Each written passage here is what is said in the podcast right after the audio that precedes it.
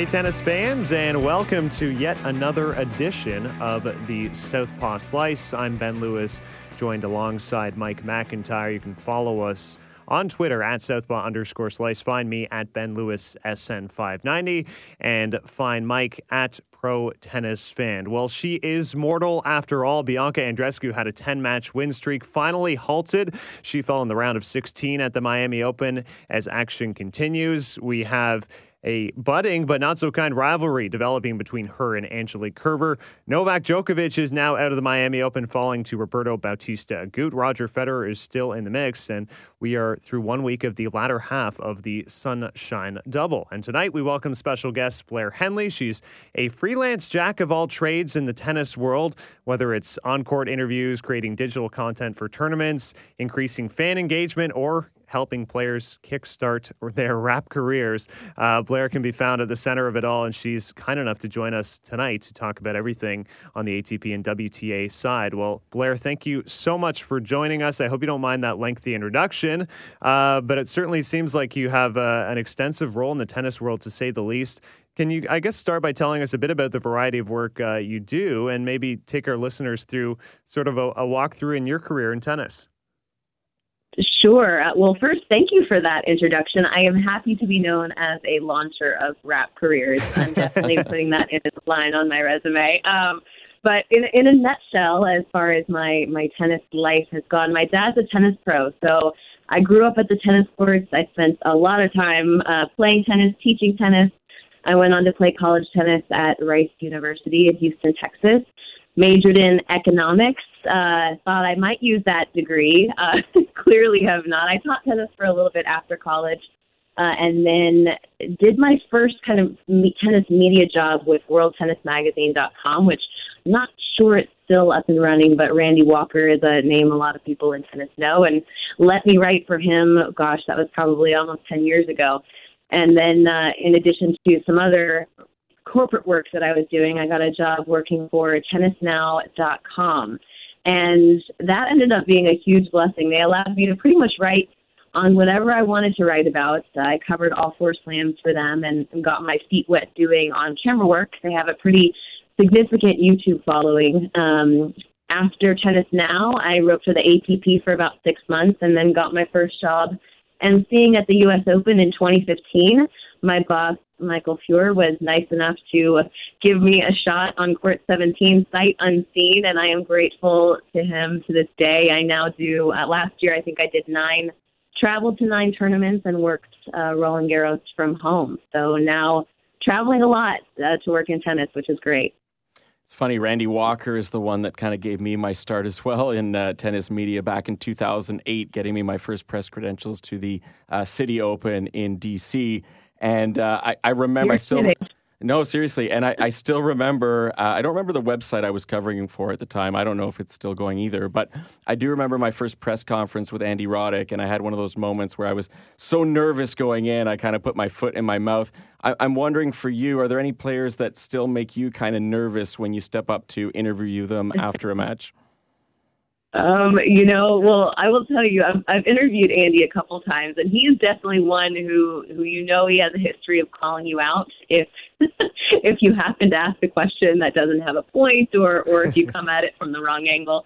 Uh, but it's funny though. I think I, the my nervous levels have definitely gone down over time, which is a good thing. I mean, I had my first uh, one-on-one interview with Roger last summer there were definitely some nerves going into that. But I will tell you, there are a couple of, of WTA players in particular who I always make sure I triple check my facts because they will uh, they will call you out. Uh, Anastasia Sevastova is one who multiple times there have been things. I mean, I thought I made pretty innocuous statements, and she had had some way of saying, you know, well. I don't think it went that way, or that's not what I thought. And, and so she she is one who is very quick to to make sure that you are on her page. So um, just kind of off the beaten path there, but yeah, she's one for me. Yeah, as soon as you have a moment like that, you never make those kind of mistakes again. You're so certain to make sure that you're taking care of things. Um, not not everyone working in the media is a former player as you are. Um, what advantage does that give you in your job? And can you tell us a bit about uh, how far along your playing career got to? that that will be the short part of this answer, but okay. the, first, the first half, um, being having played tennis at a relatively high level, it's allowed me first to get to do instruction content, and that's something I never in a million years thought I would do, but I did a decent number of instruction videos for Tennis Now, uh, not thinking anyone was ever going to watch them. And I still have people regularly come up to me at tournaments and say how thankful they are, how much a video has helped them with their forehand or their volley, and that has has allowed me to engage with the the tennis fan base in a way that I never thought I would be able to. Uh, and I also think it's helpful for me in terms of my post match questions. Uh, the majority of what I do is the on court hosting. And there are people who can come to, say, Court 17 at the U.S. Open and sit there for five matches. They're there all day long. And as as you guys know, if you've ever seen a post match interview at a tournament on court, they can sound very similar. And I do my best to make sure there's a variety. So if somebody is on my court all day long, they're hearing three or four different questions player specific, and I think that my playing background has kind of helped me come at maybe the same kind of question in a different way that potentially gets a different answer uh, from a player. So I feel like that it's helped me in that way. Um, and in terms of my playing career, I, I played at the very lowest level, the, the 10Ks of the ITF tour. Um, I certainly loved doing it. I played uh, during my summers in college and one summer afterward. Um, character building is probably the way that I would describe it, but really great experience. I mean, all of kind of the the stories that you hear. I mean, sharing hotel rooms with four, five, six other girls. You're sharing a coach. You're sharing. You're pretty much sharing everything. But it was a uh, again just really character building. You're traveling by yourself, so you grow. I think in a lot of ways when you do that, and it. Uh, I think you just you grow as a tennis player and and as, as a person. And unfortunately, and this is a whole another rabbit hole, but the new ITF World Tour, if if that structure had changed back when I was playing, there's probably no way I would have been able to play those tournaments, which is which is really kind of sad. And I hate to see. I hope that the ITF can figure out a way to kind of normalize what has happened since they made those structural changes, because there are going to be a lot of a lot of players, in particular college players coming out of college who don't have an ITF junior ranking to help them get into those ITF tournaments that aren't going to be able to play professional tennis now. So I'm thankful I have that opportunity, and I certainly hope the ITF kind of figure out a way to open that door to more people. Yeah, it's certainly, uh, I guess, the the side of the tour and the side of a playing a career in tennis that we don't see uh, as media and fans. Uh, the players sort of lugging uh, from you know hotel room to hotel room, destination to destination, and saying, "Oh, maybe I can earn 400 bucks this week." It's it's a, a major grind, and uh, obviously there's there's a great disparity, and, and that's becoming a bit of a, a conflict right now with the tour. Obviously, uh, we've seen a lot of Canadian players rise into the spotlight, and, and I know you were there at Indian Wells uh, recently. And uh, to start on the women's side, we we've seen such an incredible emergence of Bianca Andreescu on the Canadian side. She's just from Mississauga, which is not far away from where we are from at all. Um, look, we're not even close to being tired of it talking about her because just week after week uh, she's putting up such incredible results. Uh, what did you notice, I guess, about about her and her game uh, that's impressed you the most, uh, capturing the title at Indian Wells? Uh, I think it's a combination of things, but uh, Ben Rothenberg tweeted, I, I think it was Ben, a couple of days ago that her arrival on the WTA tour, what we've seen so far this year, is one of the most complete that he has seen. And that, I think, was the perfect word because she has the game, obviously. She has, and you know, listen, she can be in perfect position and clock a forehand, but she can also be running at full speed out wide and hit a slap shot forehand winner with zero spin down the line. So she has, she can improvise she had, she calls it junk. She I think I saw a quote where she said she had some junk in the trunk, which I love. Uh, but on top of that, she appears to have the confidence. She doesn't seem to be overly confident, but she's got a little bit of swag. She handles the press well, which listen, when you go from and you guys probably know better. I don't know exactly what she was ranked going into this year, yeah, but when was, you kind uh, of burst into the spotlight, yeah, Yeah, it was know? a one one fifty two. So Right. Okay. So when you when you have that kind of meteoric rise, the the ability to handle the spotlight is sometimes just as important as your ability to handle the opponent. and she seems to be able to do that really well. But again, it's so fun to watch, so fun to listen to. My, I loved that after she won Indian Wells, she asked Mary Jo Fernandez before before her post match interview, "How do my lashes look?" Like that is just so so perfect and so genuine, and I hope she never changes.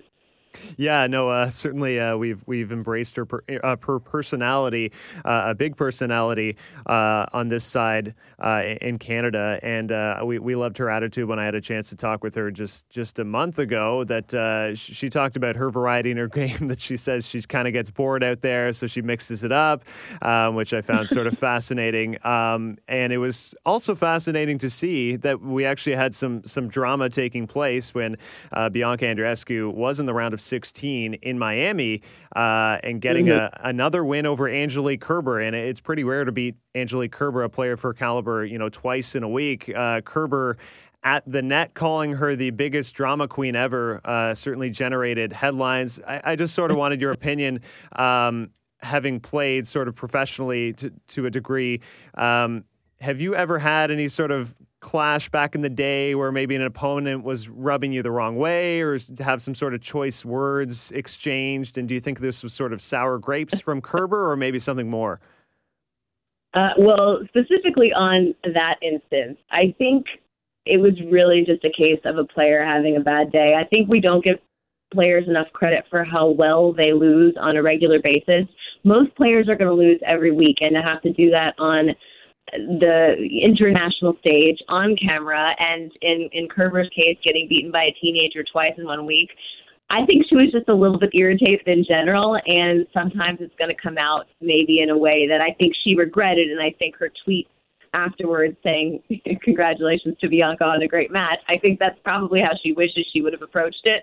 But uh, in that case, I think it was just Angie Kerber just kind of having a rough day. It stinks to lose, and and these players have to do it regularly. And props to them for being able to hug and do the cheek kiss to their opponents at the net. Because personally, I am not a great loser. Still, am not a great loser in life. So I have a lot of respect uh, for the way that they can do it 99% of the time, and I think that was just it was just a rough day for Angie. Um, in in my playing career, I I grew up playing junior tennis in Florida, which is the wild west uh, of of junior tennis. Uh, so many academies down there. You have a lot of international players, and I think I definitely. I mean, the line calling. You you've heard stories of of what junior tennis is mm-hmm. like, and I can tell you it's it's not an exaggeration. Uh, you know, parents coaching, giving hand signals behind the behind the fence. I mean, just yep. crazy stuff that goes on. Um, and uh, I think I definitely told an opponent or two they needed to to go to the ophthalmologist, which I clearly I clearly needed some trash talk uh, help as a teenager. Uh, but yeah, it was it was definitely I think I got for sure fired up a number of times in junior tennis, but slightly more level headed in college tennis. But I I can tell you one instance uh, we were playing Long Beach State at Long Beach State and they had only one. They were short one of the roving. I think at minimum you could have you needed two roving umpires, and one didn't show. So they, my coach decided to go ahead and play the match anyway. So you had one roving umpire for six courts of singles, and the cheating on every court was so terrible that at one point a teammate of mine yelled at the top of her lungs, "You're such an effing cheater!" Oh.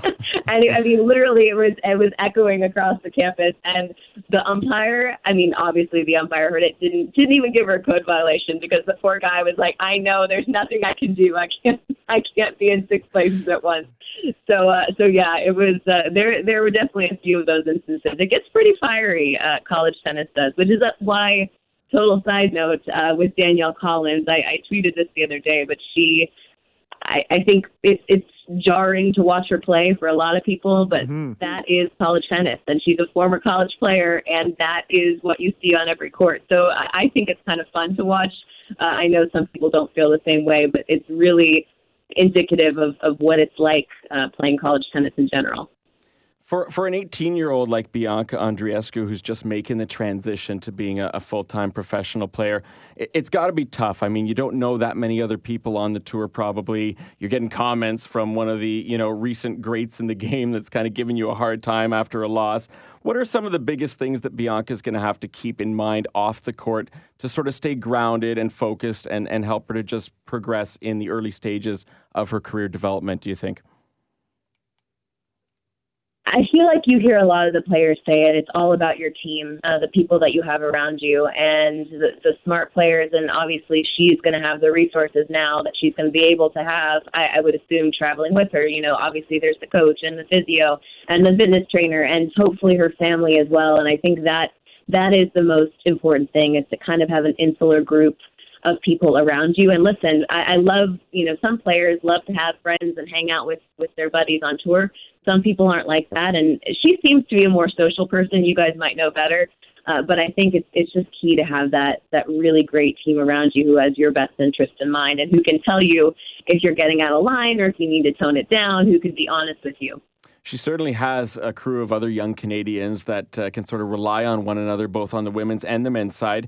And if we switch to the ATP Tour for a moment, uh, I have to ask you, you had a pretty unique moment on court with another Canadian star after Denis Shapovalov beat Marin Cilic and then launched into a rap at the start of his on court interview. Tell us about how that came about and uh, how would you assess his performance? Oh, this should be good. so this this we have to go back uh, uh, one day before, or maybe I guess two days before the actual wrap. He played and beat Stevie Johnson on the court where I was hosting Stadium Three in Indian Wells. And my final question, that usually the final question of the interview, I try to, to make it something fun or something off court or something human interest related. And I said, you know, is Coach Rob Steckley was in the stands, who obviously is, is at the helm of the videography and he's doing these weekly vlogs from tournaments. And I said, you know, in addition to the vlogs, which have been so much fun for fans, we've also learned that you're a pretty good rapper. And I am not kidding. I thought he was going to rap right then and there. And the crowd went wild. He kind of fake dropped a beat. And I said, he turned purple. And I said, listen, I'm not going to make you rap. And then I was like, unless you really want to rap, because I, I really got the feeling that he kind of wanted to. Part of him wanted to, yeah. I, so I said, I'm not going to make you rap, but but how about this? How about we make a deal? If you happen to end up back on Stadium Three, and you win another match here, will you rap for us? And you know the crowd is loving this, of course. And he said, "Yep, yeah, I'll, I'll do it." So and you so, are responsible. You enough, are responsible for this, then, Blair, aren't you?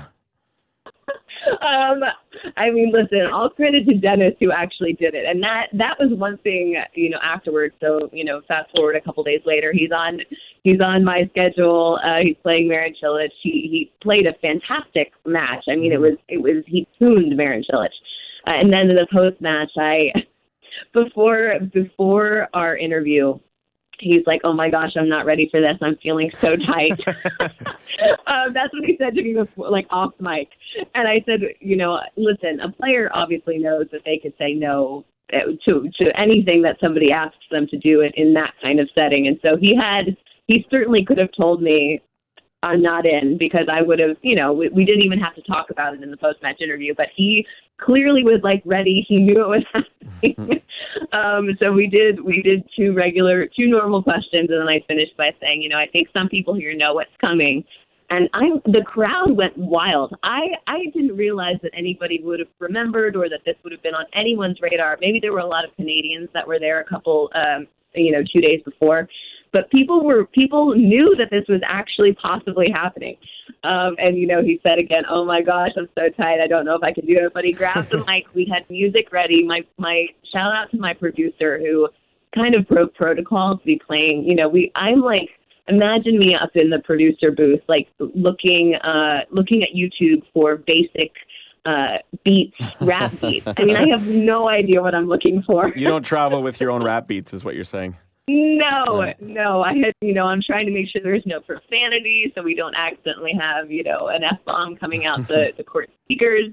So we we start playing the music. He takes the mic. He he he has a couple of false starts that didn't go well.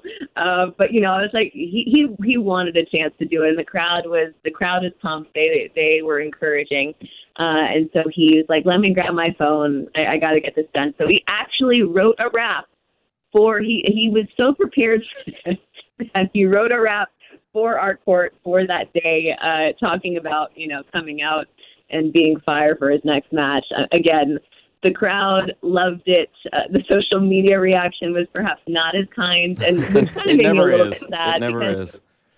I know social media, but but you know, from my perspective, I think if we want players to have personality, which is what we we so often complain about, is oh he's boring, or we don't like to watch you know him or her, they have no personality. Well, when they show us some personality, to me the reaction should be positive no matter what, because I thought it was it was awesome of him to kind of a show that he has interest outside of tennis, and b to put himself out there because he certainly did not have to.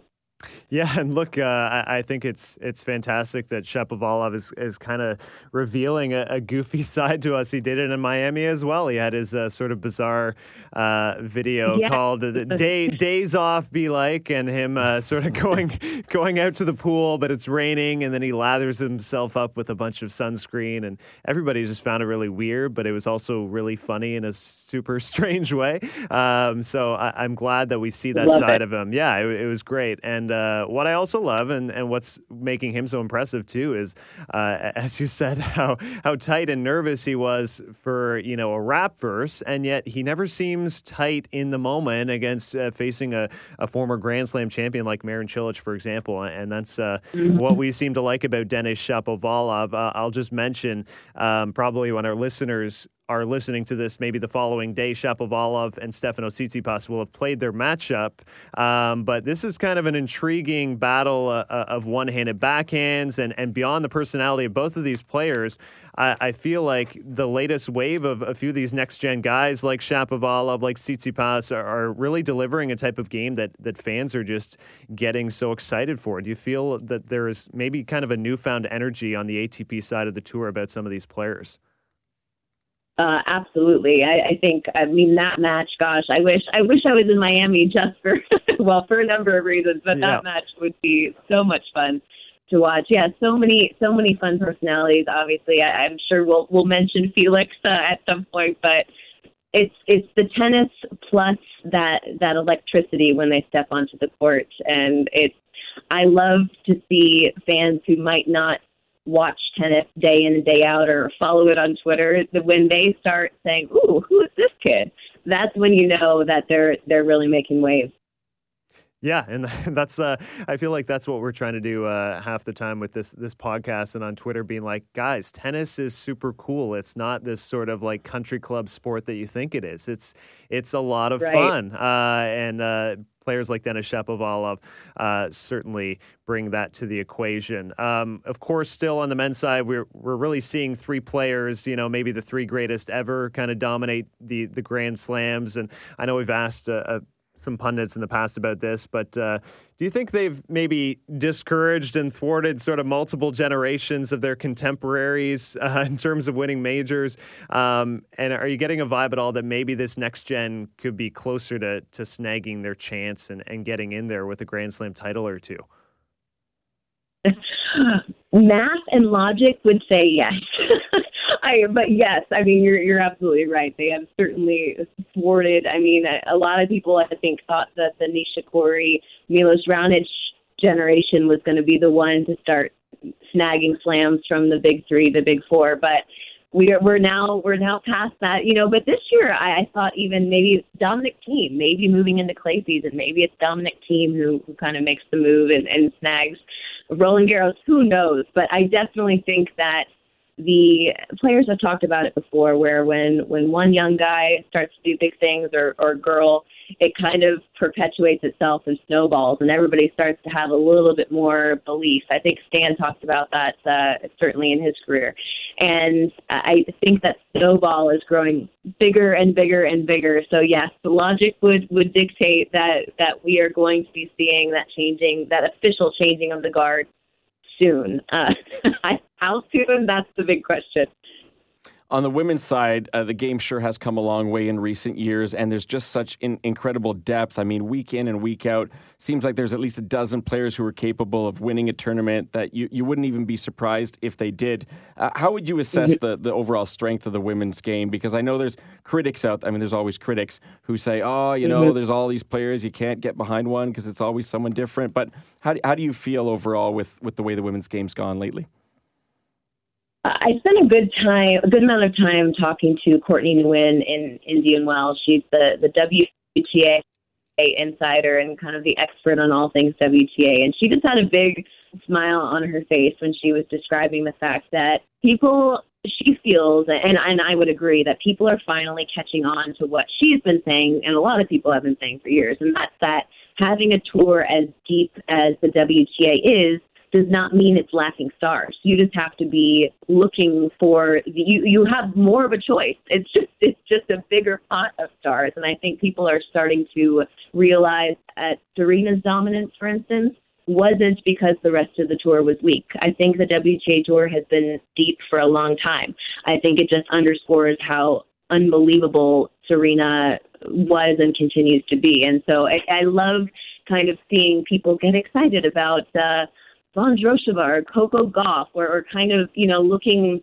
I don't know, a chase away. That's that's been the story of the Miami Open. Mm-hmm. And just having fans uh, who who love tennis, but even kind of the fringe fans thinking this this is fun and it's not necessarily somebody I've seen play before. And I think that is huge for the WTA.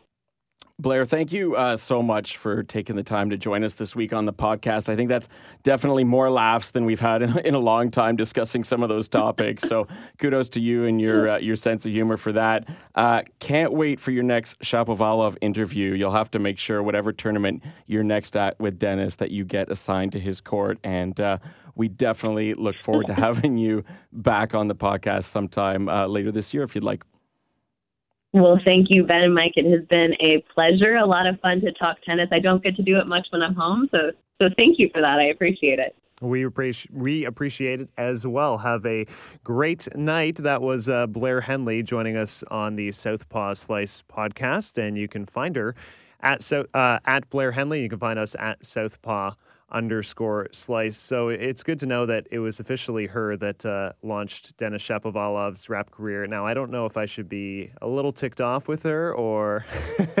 well, I just feel like anyone who's going to give Denis a hard time now needs to direct at least some of that Blair's way exactly. since she was the culprit behind it all. Uh, you know, I, I think it, it, it's all good fun and games. If you thought the rap was, was not the greatest. Um, I still thought it was hilarious either way. Much like his Miami Open video, his uh, his Miami Open day off. If you haven't seen it, head to uh, Denis Shapovalov's Twitter account, and uh, he posted that Mar- March 19th. Uh, I did mention that he has his round of 16 match coming up with Stefanos Tsitsipas. We'll we'll move off of Denis and continue on the men's side uh, because we have to talk about Felix Auger-Aliassime um, reaching not only uh, his third quarterfinal of 2019, but it's his first career Masters 1000 quarterfinal. Big time win over Nicolas Basilashvili, uh, 7 6 6 4.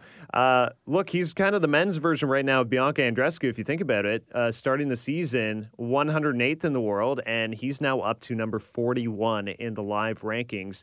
And it's so remarkable because he's continuing to score these big time wins over top, top players. It's not like the draws are being really friendly and opening up for them. He's just getting it done against against everyone. Yeah, like Bianca, Felix is no longer like Canada's little secret that we were all kind of holding on to right. and, and talking about, hey, one day he's really going to be big. He he's big enough right now uh, and and only gaining steam. Uh, he's played eight events this year. His numbers aren't as impressive as Bianca's, but I don't think any player, male or female, has numbers like hers. But he is 17 and seven at the moment, which is quite impressive. Um, like you said, he's beaten some great players. Uh, the win over Martin Fucsovics for me was a huge one because there's yeah. a player that's that's played really solidly this year, and that's a, a top level pro. He beat uh, Hurkacz recently, who had defeated Denis just a week ago as well, getting a little Canadian revenge for us. And to me, one of the things that's so impressive about Felix, well, there's two things that, that really strike me. One is just his overall composure You know, he really has that ability to not get carried away emotionally in a match, whether it's going well or whether it's not going so well. It's kind of like that hockey cliche of never getting too high Yes. or too low, and he embodies that so well. Mm-hmm. And second of all, just the way he managed to transition from a successful early season run on clay to now coming over to hard court and acting as if it's no big deal and he's been playing on it all the way through. So those two things to me really point to uh, more positive things ahead for Felix. Um, and and he's still alive, obviously. Quarterfinals, and what an exciting match coming up against another young uh, ATP star. Yeah, uh, Borna Coric uh, is the quarterfinal matchup, which uh, is going to be a fascinating one. Coric, uh, 22 years old, so a few years older, but one of these uh, young, sort of rising stars on the ATP side who has a very complete game, just very solid on both sides of the wings, uh, on his forehand and backhand, very solid two hander, and a player who has big match experience. Has a couple wins over Roger Federer recently in 2018. Um, I- I'm curious to see how he handles the moment and curious to see how Felix Auger Aliassime does too. But uh, as you said, very calm, cool, collected. I, I like the way he operates on the court in terms of his pacing. He has a very specific routine as he delves into his serve. He's never going to rush himself. He's just focusing on his game, doing the talking, and, and kind of relying on that serve to forehand weaponry, uh, which he's been utilizing so well. And uh, the way he beat Basilashvili uh, as well today. Very impressive. He was down 6 5 in that first set with Basilashvili trying to serve it out. Broke right back, wins the tiebreak, carries that momentum, was actually trailing briefly in the second set, too. Breaks back, takes the lead, and, and takes over. He's now 4 and 0 against top 20 players, which, is just incredible. I think anybody would be happy with that stat, let alone uh, an 18 year old who has started the season 108th in the world. He handles the pressure so well, and it's amazing. He's 18, Bianca's 18, Denis is 19. It's almost like three siblings, you know, where each has their own unique, uh, distinctive personality, Yep. both on court and off the court. You've got sort of Denis on the one side, who's this like happy puppy dog, who's clearly matched with the right coach, by the way, because Rob Steckley is a heck of a character himself. Yes. On the other end, you've got Felix, who definitely is showing a maturity for an 18 year old that is so, so impressive to me. And then, sort of in the middle, you've got Bianca, who does show a lot of emotion, but she's also able to keep that composure and has obviously the, the I would say, the most variety among all three of them in, in her game. Uh, this Canadian trifecta, if you will, are going to keep tennis fans and sporting fans in Canada entertained for a long, long time, uh, the way they're setting themselves up this year. Absolutely. Well, one thing we love about tennis, certain matchups, is seeing stylistically different types of play on court. You don't want to see sort of the same type of player playing one another. And uh, we have three completely different versions in terms of style and personality, as you mentioned, and all uh, in their teens, just making us feel super old uh, every time they play a match. Uh, one veteran, I guess, of the men's tour, Milos Raonic. Um, uh, he fell to Kyle Edmund in straight sets. So disappointing for him. He actually got a walkover into the third round. So it was just his first match of the tournament and uh, had an injury timeout dealing with the back issue early second set after dropping the first set 6 4. Really never got himself into the match against a, a tough player, granted, in Edmund. Um, I, I was a little surprised. Look, we, you know, we've talked ad nauseum in terms of injuries with Milos Raonic. I was just surprised to see something happen uh, one match in when he had been, you know, completely healthy really for most of 2019. No, I agree, and you know we should have knocked on wood a little bit more or something heading into the tournament because it was looking so so positive for him in 2019. Yep. that great start at the Australian Open. I mean, despite despite the fact he didn't get past the quarters, what a slew of top level players he had to beat just to get there. Uh, and and his health has been yeah remarkably solid up to this point. Now he did mention after the match that the back had been bothering him in the days leading up, and he was kind of hoping he was going to have a good day, and obviously that that didn't go that way. Um, I mean, it is troubling because we all know last year how things went for Milos. It just seemed like it was one thing after another, and you hope this isn't going to start sort of you know snowballing into into bigger things. I looked at his ranking, uh, sorry, not his ranking, but his record at this stage of 2018, which was eight wins and five losses. Right now, 11 wins and six losses. Doesn't seem like a whole big difference between the two years. But to me, up until this point, Milos has been giving me a whole lot more of a confident feeling with the way he's been playing and the big time players he's been defeating. Yeah, I, I agree. I, I think his serve has looked as good at as it ever has when it was really clicking, especially in Australia. If you think uh, his ability taking out Wawrinka, Kyrgios, Zverev, like big time players uh, in succession, I thought that was the best I'd seen him probably since 2016 when he reached world number three and uh, kept feeling like, you know, if he's moving in this right direction and staying healthy, he's heading into the top 10 and he's not far off there. I think uh, right now uh, in the live rankings, he's, he is going to drop a spot come Monday to 15th in the world, which is still very, very solid. I guess my last question with Milos Raonic is now that you're going to get a break, which is great, very, uh, very needed right now. But you're heading into the clay court season. We know Raonic uh, is not going to make his hay on the clay, but um, I'm curious how he manages his schedule and should he play Roland Garros? I think for Milos, it's got to be all about setting himself up for his bread and butter, which is going to be the the grass court season. Yes. Uh, obviously, if he's feeling any um, nagging injuries or hasn't fully recovered from this, he, he's got to shut it down until he's feeling absolutely 100%. You cannot jeopardize that short but important grass court season when you're a player whose game is built like Milos's is. That being said, you also want to keep in mind having a solid seeding as you're heading into Wimbledon mm-hmm. so you can avoid some of the top guys if possible a little bit earlier. And so with with very few points to defend on clay, if he's healthy, I think he's got to go for it. I mean, yeah. last year he only played two clay court events. In the one, he was beaten by Denis uh, Shapovalov in, in Denis's surprising run in Madrid. But I think, yeah, if you're healthy, go for it. Pad your stats, boost that ranking a bit, and put yourself in the best position you can for the grass court season. Yeah, I uh, I agree with that wholeheartedly. But as you said, it actually could be an opportunity to really boost ranking points too if he's feeling okay, just to get himself into a couple Masters 1000s and play Roland Garros.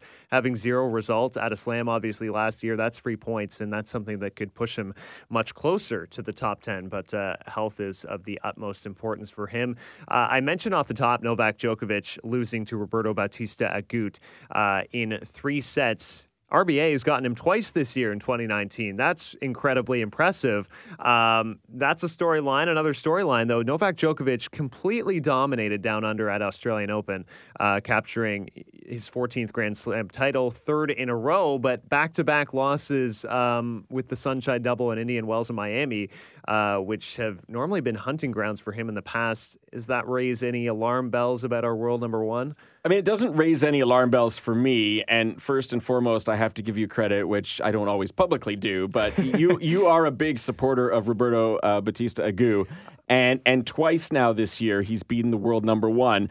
And and how many players at all have beaten Djokovic since his game started clicking last year at Wimbledon? Not that many. And uh, we'd have to go back and, and do a little Greg Charcot stat check. But I, I don't know, you know, the last person to beat him two consecutive times, uh, you know, in recent memory. So kudos to you for for sticking behind behind RBA. You did mention this was going to be a tough one. I'm not concerned about Novak. Uh, I mean, his Australian Open was so dominating. He just yes. got better as that event went on. He only dropped two sets the entire time. He destroyed Lucas Pouille in the semis. Mm-hmm. He had his way with uh, Rafa Nadal in the finals easily in straight sets as well. And I think at this stage of his career, and you got to keep in mind, his life has totally changed in recent years. He's got two kids at home. This is a very different uh, type of home life I can attest to when you yep. have kids. Everything changes, even though he's got help, and his wife is obviously phenomenal with, with how she uh, helps uh, as well on the road, taking care of the kids, all that sort of stuff.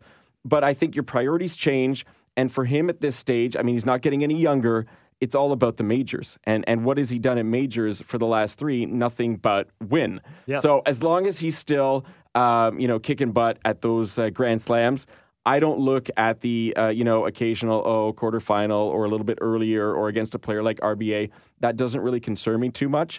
And and now he gets to regroup, head off to the clay, and I'm very excited to see, as many people are, how he's going to transition at at Roland Garros this year. Yeah, I think this is uh, as excited as we've been for a clay court season in probably a few years for the men's tour. Uh, Rafael Nadal has completely dominated it the past couple of seasons, but now uh, we have question marks in terms of the way Novak crushed Nadal in the finals of Australia, who is our French Open favorite. I know that I'm saying this way too soon.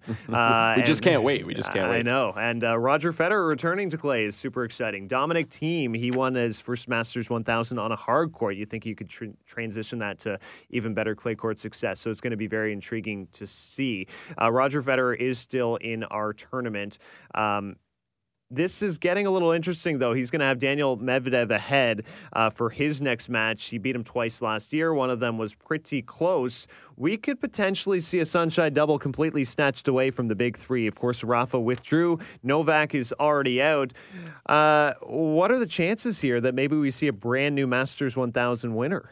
Yeah, I mean, look, it's uh, we're we're on the way to that being a distinctive possibility. Federer's beaten Medvedev, you know, both previous meetings, although they had a real close one in Shanghai, as you talked to me off air earlier in three sets. Yeah, uh, and, and the young guys are are realizing, hey, uh, you know, Djokovic, Federer, Nadal, they're not uh, unbreakable. They're they're not the the superhuman. You know, especially out of a out of a slam. I, I mean to say, yeah, there is the possibility to take these guys down. So, um, yeah, wouldn't surprise me at all. And when you look at you know the um, the top half of the draw, RBA, Isner, Felix, Coric. I mean, it's up for grabs right? Great opportunity for all these guys. Isner's the defending champ, of course. I think he's probably the one I would say is, is actually maybe the least likely to to keep going. He hasn't had the most uh, solid of seasons. That's true. Again, perhaps you know he became a father back in the fall too, so maybe he's still getting used to that too. maybe this is going to be my defense for all the dads on tour yeah. uh, and moms, but. Uh, yeah, it's exciting. It's it's fun, and and we're waiting for this uh, on some level to happen at the slams too. Which inevitably, it, if it's going to happen at this level, it's going to transition to the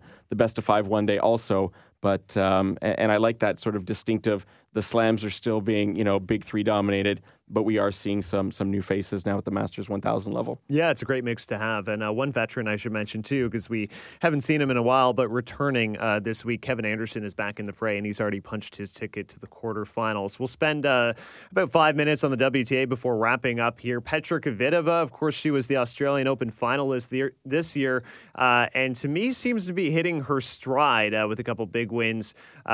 Particularly beating Caroline Garcia so handily 6 3 6 3. To me, she's a contender right now. Simona Halep, I know maybe earlier in the season we weren't sure quite to make uh, what to make of her in terms of, you know, parting ways with her coach. We didn't really know what direction she would head after saying goodbye to Darren Cahill, but she has been consistently going deep event after event. And I feel like she's maybe on the brink of winning something. Yeah, she's had a solid season for sure, but she hasn't had that sort of big moment that we've been waiting for. Uh, again, I think you know for her after winning her first slam last year, now you know the the, the majors also carry more importance. But um, we'll see. And in the top uh, part there, we've got two Czech players that are going to play each other the, the veteran and Pliskova against the young up and coming Vondrousova, who's really fun to watch. Yeah. And, um, and, and, just side note, I know I'm kind of diverging here, but the Canada um, Czech Republic Fed Cup match that's coming up in April. Good news for Canada that Petra Kvitova and Karolina Pliskova have both decided they're not going to be playing in that tie. So I, I know I'm sort of diverging, but uh, good news for the Canadian Fed Cup team. Still going to be very tough because they've got a lot of depth at doubles, and they've got Vondrousova, who's maybe our, our Bianca Andreescu equivalent. Yeah. Um, but it is nice when you see those top two players that, that won't be playing. But they're alive still as we speak in, in Miami. And, uh, you know, as much as we are talking about the Canadian results this year, there's still some nations out there like the Czech Republic that just have such enormous, enormous depth. Yeah, uh, an extreme wealth of talent. Uh, you would still feel like they are probably going to be the slight favorite, despite not having Pliskova and Kvitova there. Uh, I should note uh, Bianca Andreescu uh, losing to Anett Kontaveit in this tournament and having to retire due to the shoulder injury. She's uh, doing the very smart move. She's pulled out of Charleston and is taking time off, and her next event is going to be Fed Cup. So yeah, she has to. She has to pull out of any. Yes. You know, she needs a break. She Yes. has the most wins, male or female. Uh, an incredible amount of matches played. Doesn't matter that she's 18. I mean, you just see what she's been through physically, emotionally. Uh, gosh, she's got to, you know, she deserves it. If anyone deserves the break, it's Bianca, uh, you know, for all those reasons. And it's very important. It's very crucial that she paces herself. Yep. You know, I, I'm sure there's a part of her that's that's eager to get healthy and feeling good again and wants to get right back out there as any 18 year old would want to do. But you got to look long term and you got to protect yourself to hopefully have a very long uh, career. Whether she attains great heights, whether she ends up getting Grand Slam titles or challenging in Grand Slam finals or not, at the very least, you want to set yourself up to be healthy, to be able to um, capitalize as much as you can in this short window in the grand scheme of life that uh, that professional athletes have. Yeah, you want to preserve your career for as long as possible and treat your body as best as you can. We can see over the past 10, 15 years, obviously that dynamic has changed on the tour, which is great. Physiotherapy, you know, trainers, everything, diet, all of this that, that's come to fruition has helped so many athletes extend their career, um, which which makes that more possible. Gabriela Dabrowski, we should mention, we haven't really talked about her that much this season, but quietly into the quarterfinals with uh, her regular women's doubles partner, Xu Yifan, they're playing well. And uh, just, I guess, bring it back to Fed Cup, she's going to be a very, very important piece to Canada's team uh, come April. Absolutely clutch for Canada, and she's been sort of the quiet yet yet anchor for the the women's game in Canada for the last few years. And you know we should probably give her more attention. Uh, and it's the curse of being a, a doubles uh, specialist, if you will. Mm-hmm. Look at Daniel Nestor; he he achieved how many Grand Slams, greatness, Olympic gold medals in his career, and really never in the limelight also not the personality to command the limelight. And I feel like Gabby's very humble and very laid back as well. Um, and she has become that that doubles player for Canada, male or female. Uh, it's it's all her. And and she's yeah, as you mentioned, quietly been building this year. She made the semifinals in Indian Wells last week. Now into the quarters here in Miami. And uh, look, between you and me, our next Canadian tennis player that we get on the podcast, if I have my vote, I, I want to speak to Gabby Dabrowski. Yeah, that would be fantastic. And it will be very interesting this quarterfinal because it's actually a rematch of what happened in Indian Wells. Uh, two outstanding singles players as well, uh, pairing up together Aryna Sabalenka and Elise Mertens. That's a very tough pair to get through, uh, singles or doubles, uh, if you're dealing with either of those players. So that will be an interesting quarterfinal to see, and uh, it will be interesting to see how she can fare on the clay court surface as well. 2017 mixed doubles French Open champion. So uh, that's another surface that she's comfortable on, and uh, she'll likely play, play there clay for Fed Cup as well. Uh, you've been listening to the Southpaw Slice. I'm Ben Lewis. He's Mike McIntyre. Remember, you can find us at Southpaw underscore slice. Find me at Ben Lewis SN590. Find Mike at Pro Tennis Fan. And a big thank you to uh, Blair Henley this week for joining us on the program. It's always great to get some some fun collegiate stories uh, mixed in. I, f- I feel like we've lacked those actually. Yeah, that was that was a good one. I think I wasn't expecting that. We never talked to Blair before, but we've seen her work obviously, and. Mm-hmm just so much variety, but a, a great sense of humor, and uh, definitely going to have her back on the podcast. definitely. You can follow her on Twitter as well, at Blair Henley. We will talk to you next time.